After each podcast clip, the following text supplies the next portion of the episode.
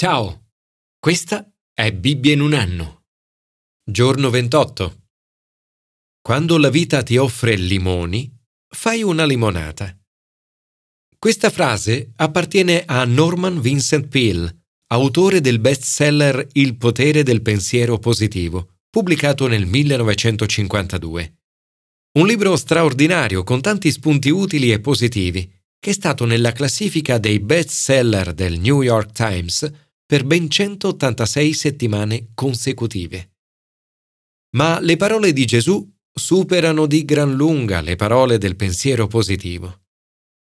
Norman Vincent Peale dice avere un atteggiamento mentale positivo vuol dire credere che le cose andranno bene e che ogni tipo di problema o difficoltà possa essere superato. Gesù invece a Dio tutto è possibile. È il potere di Dio che rende possibile ciò che sembra impossibile. E questo è molto di più del potere del pensiero positivo. Nulla è impossibile a Dio. Commento ai sapienziali. L'universo è stato creato per mezzo di Gesù. A Dio tutto è possibile e questo è provato dal fatto che Dio ha creato l'intero universo dal nulla. Nel libro dei Proverbi è scritto il Signore ha fondato la terra con la sapienza, ha consolidato i cieli con intelligenza. Con la sua scienza si aprirono gli abissi e le nubi stillano rugiada. Lo scrittore del libro dei Proverbi descrive la sapienza come una persona. Attraverso la lente del Nuovo Testamento scopriamo che questa persona è Gesù. Nelle sue lettere San Paolo dice che Cristo è potenza di Dio e sapienza di Dio. L'intero universo è stato creato per mezzo di Gesù. Lui ti ama e desidera entrare in relazione con te. Senza questa relazione la mia vita e la tua vita non hanno un gran senso. È nel rapporto con Lui che puoi incontrare la sapienza di Dio e la sua potenza. Nell'incontro con Gesù puoi trovare la fonte di tutta la sapienza.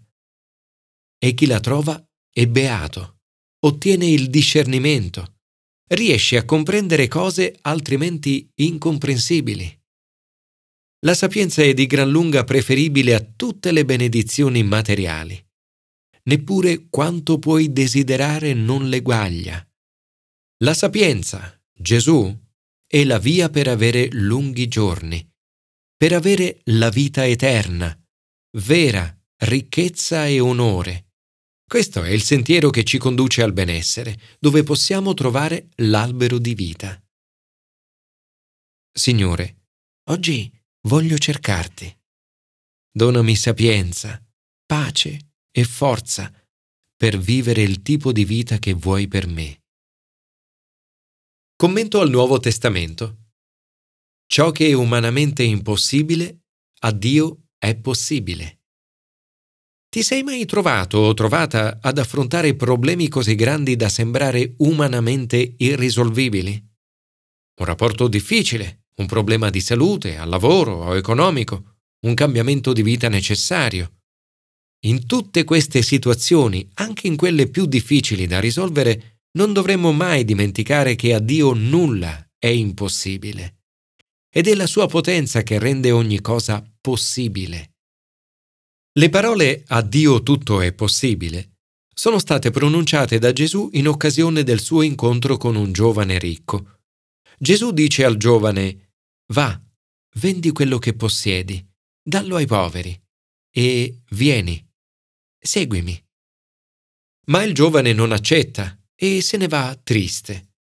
Per lui rinunciare a ciò che possiede è troppo, ed è qui che Gesù dice a Dio tutto è possibile. Gesù vuole dirci che, umanamente parlando, entrare nel regno dei cieli è qualcosa di impossibile, sia per il giovane ricco che per tutti noi. Le ricchezze del mondo non aiutano, anzi possono rappresentare un grande ostacolo. Dice infatti, è più facile che un cammello passi per la cruna di un ago che un ricco entri nel regno dei cieli. Alcuni studiosi pensano che Gesù stesse parlando di una porta di Gerusalemme chiamata Cruna del Lago, la quale, per essere attraversata, richiedeva di liberare i cammelli da ogni loro carico. Altri che Gesù stesse parlando di un tipo di corda il cui nome è simile alla parola cammello, impossibile da far passare attraverso la cruna d'un ago. Altri ancora che stesse parlando proprio di un cammello e della cruna di un ago, ad indicare qualcosa di umanamente impossibile. Ma ciò che è impossibile agli uomini, a Dio è possibile.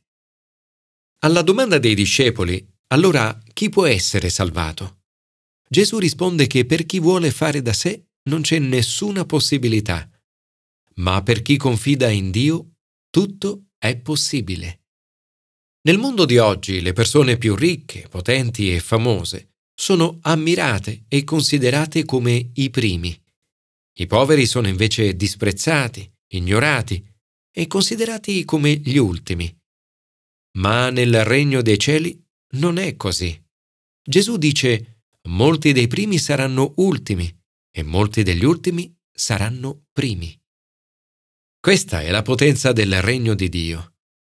Gesù chiede al giovane ricco di dare tutto ai poveri perché vuole che tutta la sua fiducia sia posta in lui. Nella prospettiva del regno di Dio i poveri sono al primo posto e così dovrebbero esserlo anche per noi. Pensiamo alle migliaia di bambini che muoiono ogni giorno a causa della fame e della povertà a coloro che sono oppressi in tanti paesi del mondo, ai senza tetto nelle nostre strade, ai vulnerabili, ai senza voce. Raramente Gesù ha detto a qualcuno di dare via tutto, come ha fatto in questo caso.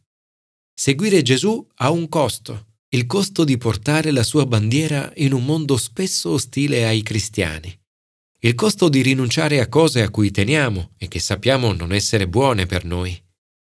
Ma qualsiasi sia questo costo, non è nulla se paragonato al prezzo che Gesù ha pagato per donarci la vita eterna. E non è nulla se paragonato a ciò che Gesù vuole donarci. Il giovane ricco ha rifiutato l'invito e ha perso l'occasione più grande della sua vita. Non c'è nulla che può essere paragonato alla promessa di Gesù. Chiunque avrà lasciato case, o fratelli, o sorelle, o padre, o madre, o figli, o campi per il mio nome, riceverà cento volte tanto e avrà in eredità la vita eterna. Gesù promette che per tutto ciò che rinuncerai per Lui, riceverai molto di più in questa vita e ancor più nella vita eterna. Signore, rendimi disponibile a dare tutto ciò che ho per amore del tuo regno. Grazie, perché seguendo Gesù ci apri alla prospettiva di una ricchezza grande e senza fine. Commento all'Antico Testamento. Nella tua vita nulla è impossibile a Dio. Di fronte alla sofferenza di una persona non è facile trovare le parole giuste. A volte le parole che scegliamo appaiono superficiali o di scarso aiuto. Bildad è un amico di Giobbe. Nelle sue parole troviamo un insieme straordinario di verità, mezze verità e falsità. Giobbe dice, in verità io so che è così. E come può un uomo aver ragione dinanzi a Dio? Riconosce cioè che solo parte di ciò che dice Bildad è vero. Il resto, cioè la motivazione della sofferenza, non corrisponde a verità. Le parole di Giobbe vengono dal cuore e sono più autentiche. A Dio grida, al mio giudice dovrei domandare pietà. Vorrebbe non essere mai nato ammette le sue difficoltà, i suoi dubbi e anche la sua rabbia per ciò che gli sta accadendo. Dice, io sono stanco della mia vita, darò libero sfogo al mio lamento, parlerò nell'amarezza del mio cuore. Eppure, in mezzo a tutto questo, riconosce che nulla è impossibile a Dio. Saggio di mente, potente di forza, sposta le montagne ed esse non lo sanno, nella sua ira egli le sconvolge, fa cose tanto grandi che non si possono indagare, meraviglie che non si possono contare. Vita e benevolenza tu mi hai concesso, e la tua premura ha custodito il mio spirito. In questo brano troviamo un insieme straordinario di difficoltà umane e fede sincera. Giobbe non prova a fingere che vada tutto bene o a dare una spiegazione a tutto ciò che succede. Ciò che fa è aggrapparsi a ciò che egli sa di Dio.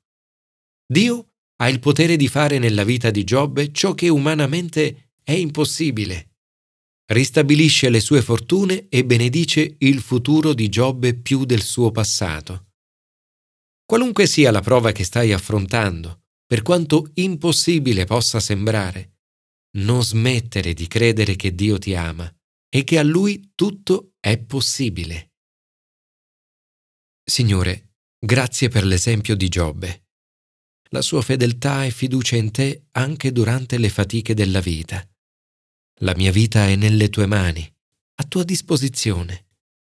Grazie per il tuo incredibile amore. Grazie perché a te nulla è impossibile.